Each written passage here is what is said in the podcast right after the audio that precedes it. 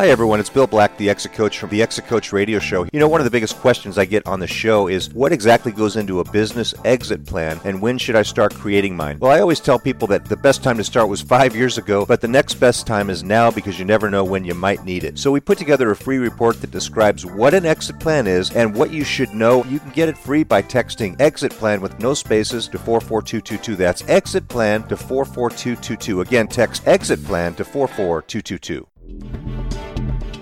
Welcome to the Exit Coach Radio Show, the show for baby boomer business owners who are looking for cutting edge information as they plan their 3 to 10 year business succession and exit. Every week, we interview top professional advisors for their best tips, strategies, and precautions so you can be well planned. And don't miss our one minute Exit Coach tip of the day on exitcoachradio.com. And now, here's your host, the Exit Coach, Bill Well, hey everyone, thanks so much for joining me today. It's always a pleasure to have you with me, and you know uh, I have such great guests. Uh, I'm very blessed in that regard, and uh, I hope you enjoy today's interviews. My first guest is Gary Melling today. Uh, he is with Acquired Insights Inc the co-founder and CEO of that firm. And uh, Gary uh, is, an interesting individual. He's going to be talk about bringing artificial intelligence to life. We can go a lot of different ways with that, but here's what here's let me tell you a bit about their firm. They're a strategic management consulting and systems aggregator firm focusing on delivering applied artificial intelligence and machine learning, predictive analytics, cybersecurity, cryptocurrency, blockchain, humanoid robotics, chatbot, and 3D avatar business solutions, resulting in immediate, measurable, and scalable value for our clients through better real time business decision support. Now, we only have a 20 minute show here, so we better get right into it. Gary, welcome to the show. Thank you so much for joining me today. Thanks for having me, Bill.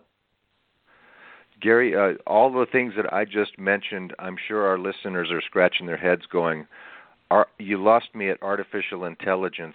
Um, the rest of it is uh, uh, future-based um, things that we're seeing all the time. Of course, cybersecurity is with us a lot, cryptocurrency, et cetera.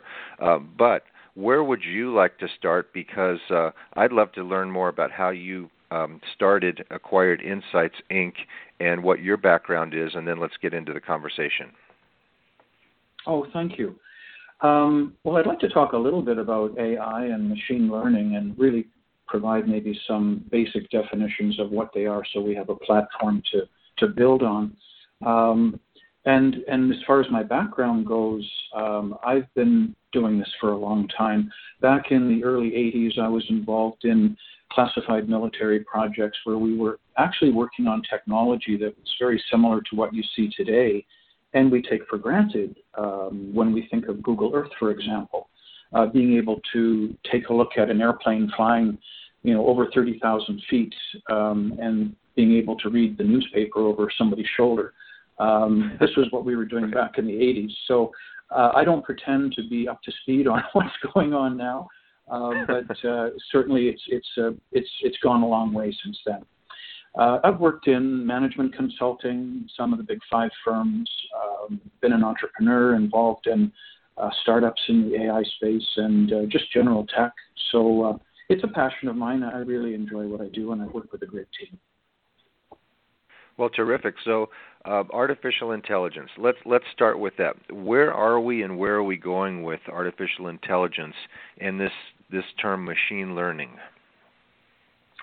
Well, I think, to be brutally honest, we, we are, it's like the wild, wild west right now. Uh, when we think of artificial intelligence, keep in mind it, has been around for the, the better part of 50 years. It hasn't been commercialized until more recently, but there's been a lot of really good work done in R&D in artificial intelligence and machine learning for the last several decades. I would suggest that while it's come out of uh, the U.S. and Canada, um, you know, there are mega centers and clusters, whether it's uh, Silicon Valley or the Research Triangle Park or Atlanta area. There, there are a variety of different hubs. In Canada, we have uh, Toronto and Montreal. And um, I think what we've seen over the last uh, decade is an emergence of technology and special interest in artificial intelligence uh, that's sort of gone worldwide. So now, of course, we have hubs in India and Eastern Europe and the UK, and it's uh, really become much more of a staple. The challenge is that it's a foot race, and you have a lot of startups where you have on on the one end of the spectrum, you'll have companies that are startups of recent grads, and I'm sure they have a very fine education and you know shiny new laptops and so on. Um, but the challenge for a CFO or a chief risk officer in a financial services institution, as an example, is that in the absence of uh, functional experience or business experience, particular uh, and relevant to financial services, um, it's really hard for uh, an executive to trust their business continuity to a startup where they don't have that kind of experience. On the other end, you have companies that are, you know, perhaps uh, very deep and rich in experience. Uh, our AI team has over 18 years of experience and, and working as a team as well. Uh, so we're in a kind of a unique position, but there, to the to the potential buyer, it's confusing. And so I think that what we're going to see in the next 12 to 18 months, particularly in North America, is um, a faster way for corporations to qualify startups. Um, most startups are not in a position where they can they can wait a year to navigate through the procurement and legal system of a potential client organization that may be a Fortune 2000. Uh, they don't they don't have the bandwidth or the resources to wait that one year out while all the processing happens. So one thing that corporations are going to have to get much much better at is recognizing when they're working with uh, startups and whether it's in AI or, or other areas, uh, they need to create a way to fast track the due diligence um, because these companies just, again, don't have the resources to be in an endless loop of qualification.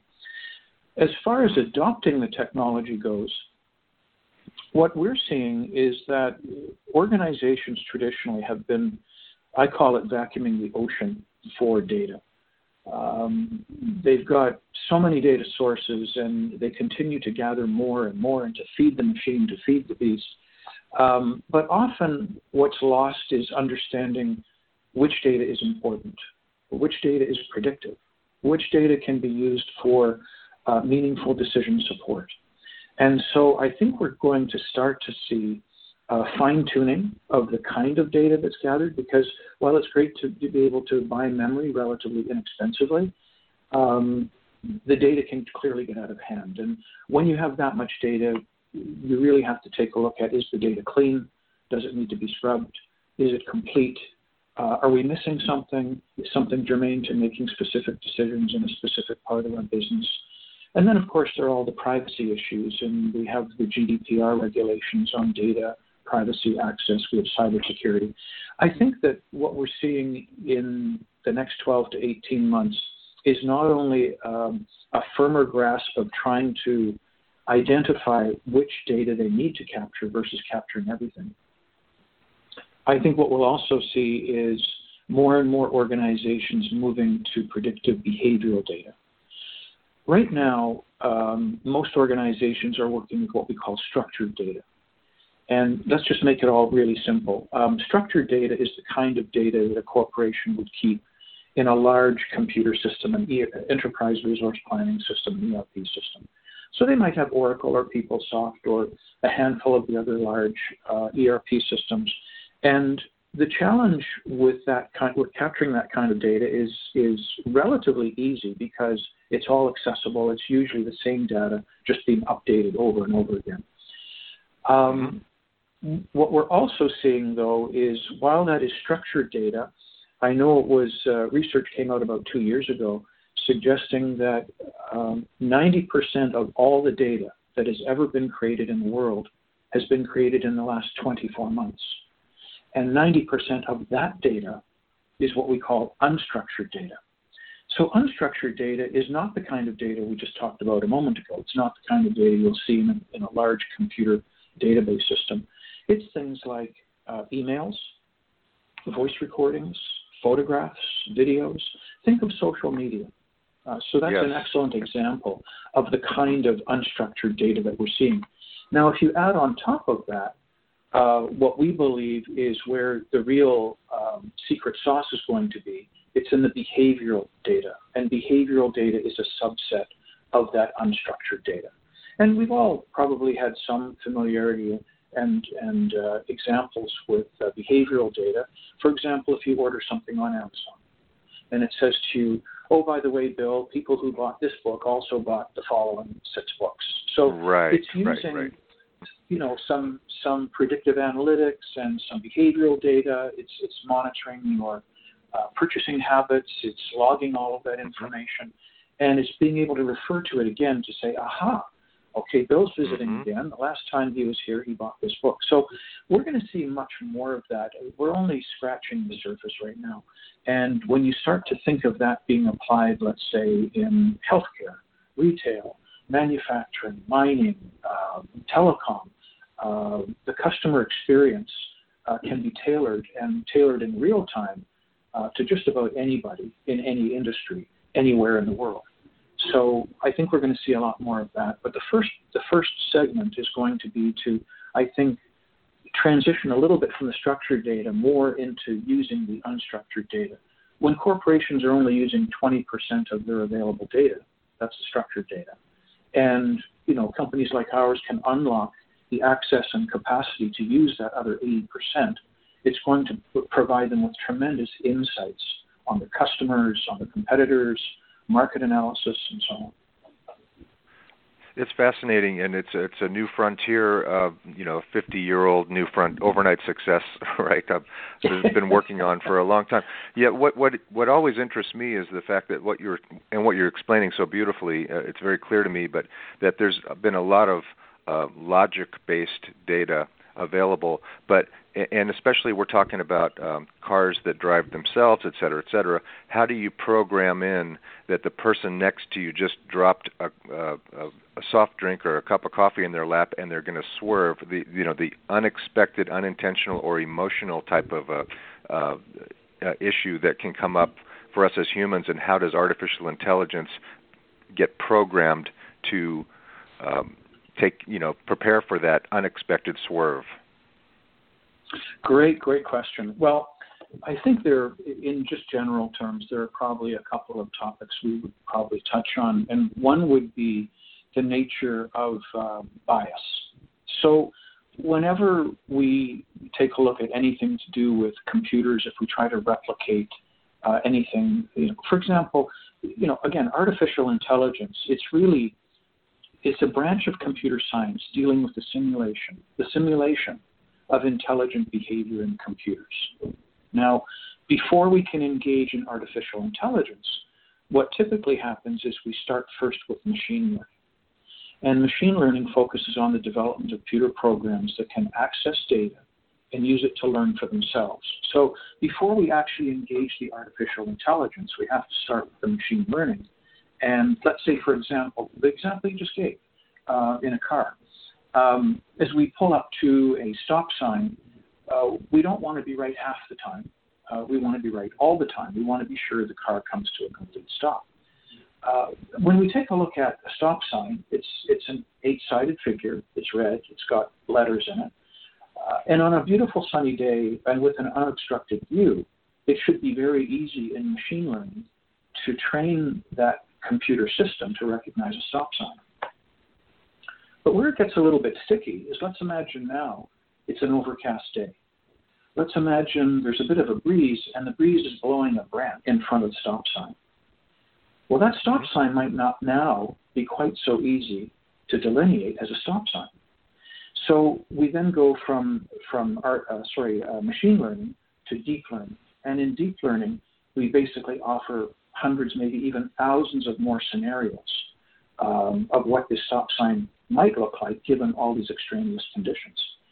So there are ways that we can approach solving some of these problems, whether it's uh, using um, machine learning, deep learning, or whether we're actually starting to focus on elements of uh, self bias, cognitive biases. When we're human, as we begin to program computers, one of the things that happens, and we, we don't necessarily do it consciously, um, is we start to take a look at, at including some of our values, some of our reasoning into the logic. Again, it's, it's more subconscious than anything. And these are called cognitive biases. And there have been a variety of different papers written on them. Um, you know, I just read one recently where we talk about 24 different cognitive biases that are potentially warping perception of reality. And when we use this, these these um, subconscious uh, cognitive biases, we can skew how the artificial intelligence or machine learning is actually learning. And so it doesn't necessarily give us a pure answer, the answer that we might be looking for. It could be just somewhat biased, just as the name describes. Well, one of the things about artificial intelligence is if we can identify that bias is going on, and if we're aware of the different classifications of bias, we can actually start to build algorithms that challenge the artificial intelligence to see if, in fact, bias has been built in to how it's operating. So this is where artificial intelligence can actually be used on itself to wow. clear the deck, so to speak, of that kind of potential problem.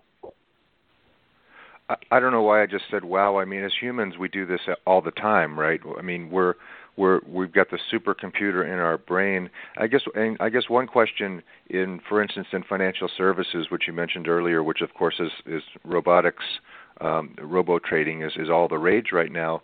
One of the one of the key benefits of a, a human being stockbroker, for instance, is to talk somebody out of a bad idea.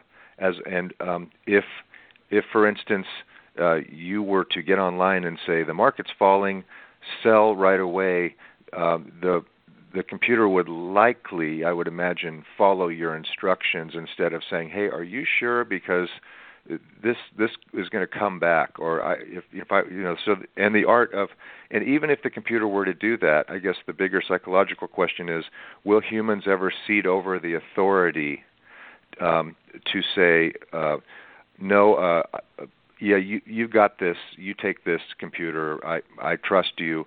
Uh, in a way we do this many times and sometimes we've been burned if our if our old MapQuest ended us at the end of a dead end street and said you're you're home you know that type of a thing.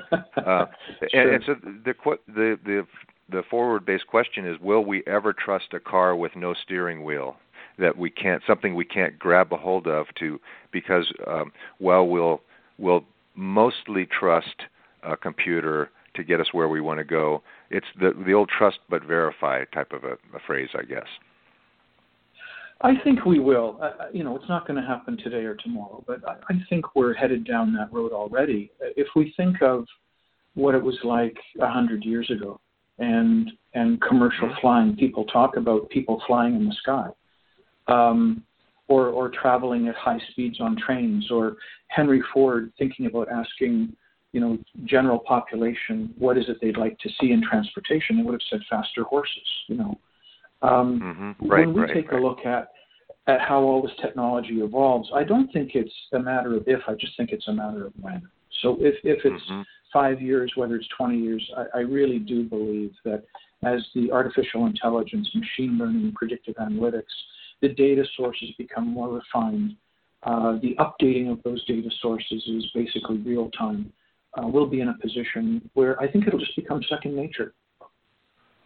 Yeah, and good good point. And as a new generation is born and brought up with the technology at hand, they're they don't fear it. They they embrace it from the beginning.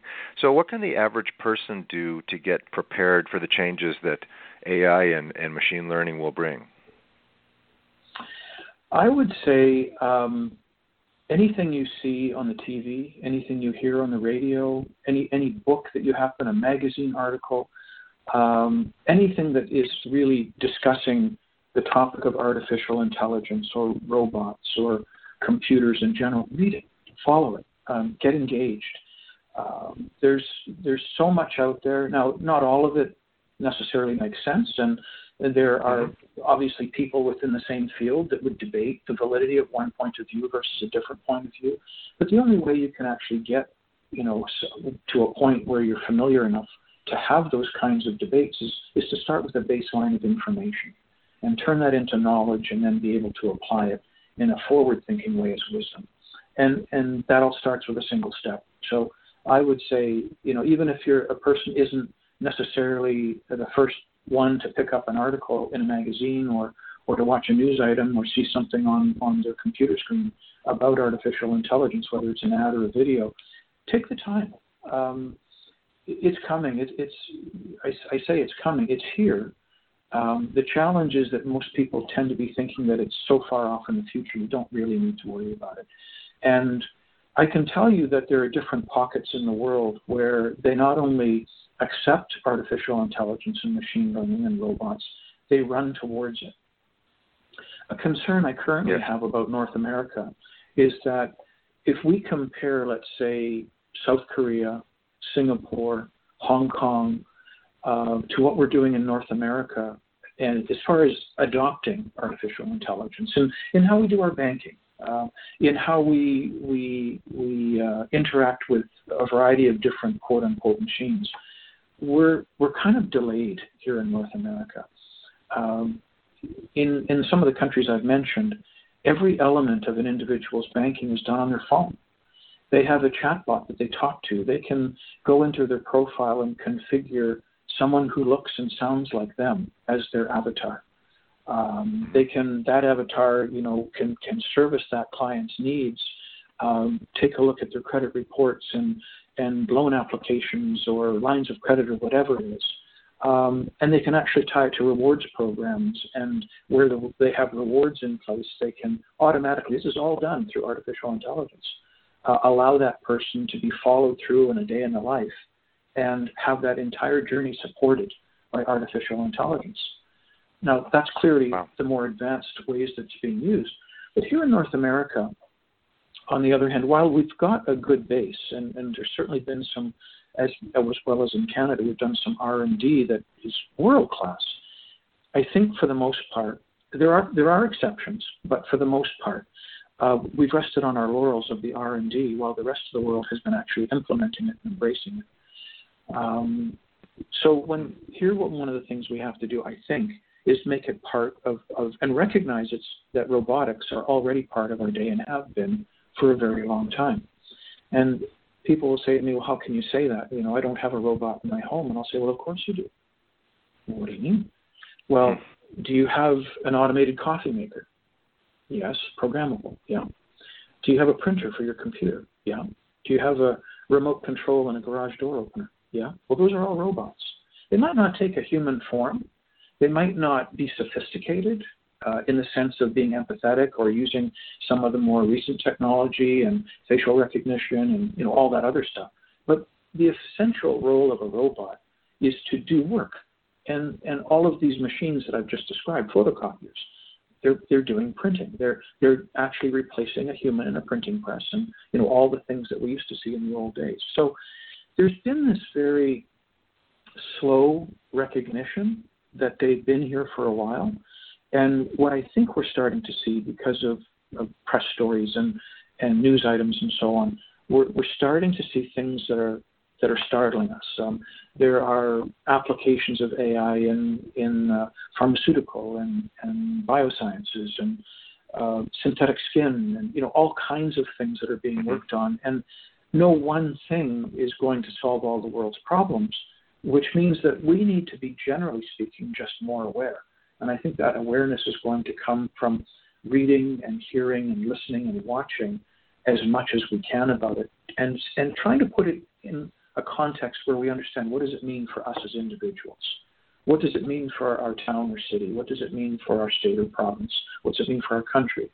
Um, there was an interesting quote um, I saw that uh, really kind of uh, fascinated me, and it was uh, actually said in September 7th of 2007. The quote is Artificial intelligence is the future not only for Russia, but for all humankind. It comes with colossal opportunities, but also threats that are difficult to predict. Whoever becomes the leader in this sphere will become the ruler of the world. And that was President Vladimir Putin. Well, hmm. there are other countries and pockets around the world where they truly, truly understand the implications of artificial intelligence. Now, do they have all the answers? No. but they're in the pursuit of those answers. And and I think as in general society in North America, we just need to be more engaged. And you know, I I, I can see having discussions about artificial intelligence or the application of artificial intelligence at a dinner table. Um, those are the kinds of discussions that that you know the people I work with and on a regular basis are having, and um, I don't think we're that far off from those being commonplace. Well, if I were starting that conversation at a dinner table, I certainly hope you would be there with me because I think it'd be a very interesting conversation, and it's been fascinating to talk with you about this, Gary.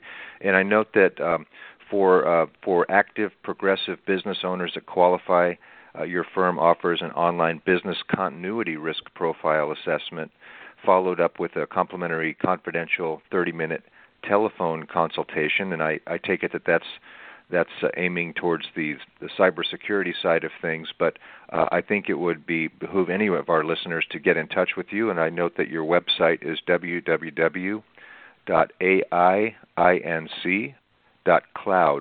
A-I-I-N-C.cloud.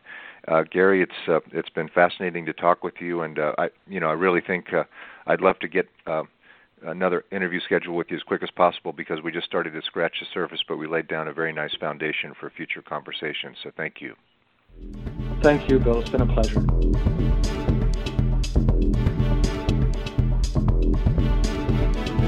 Thank you for listening to Exit Coach Radio.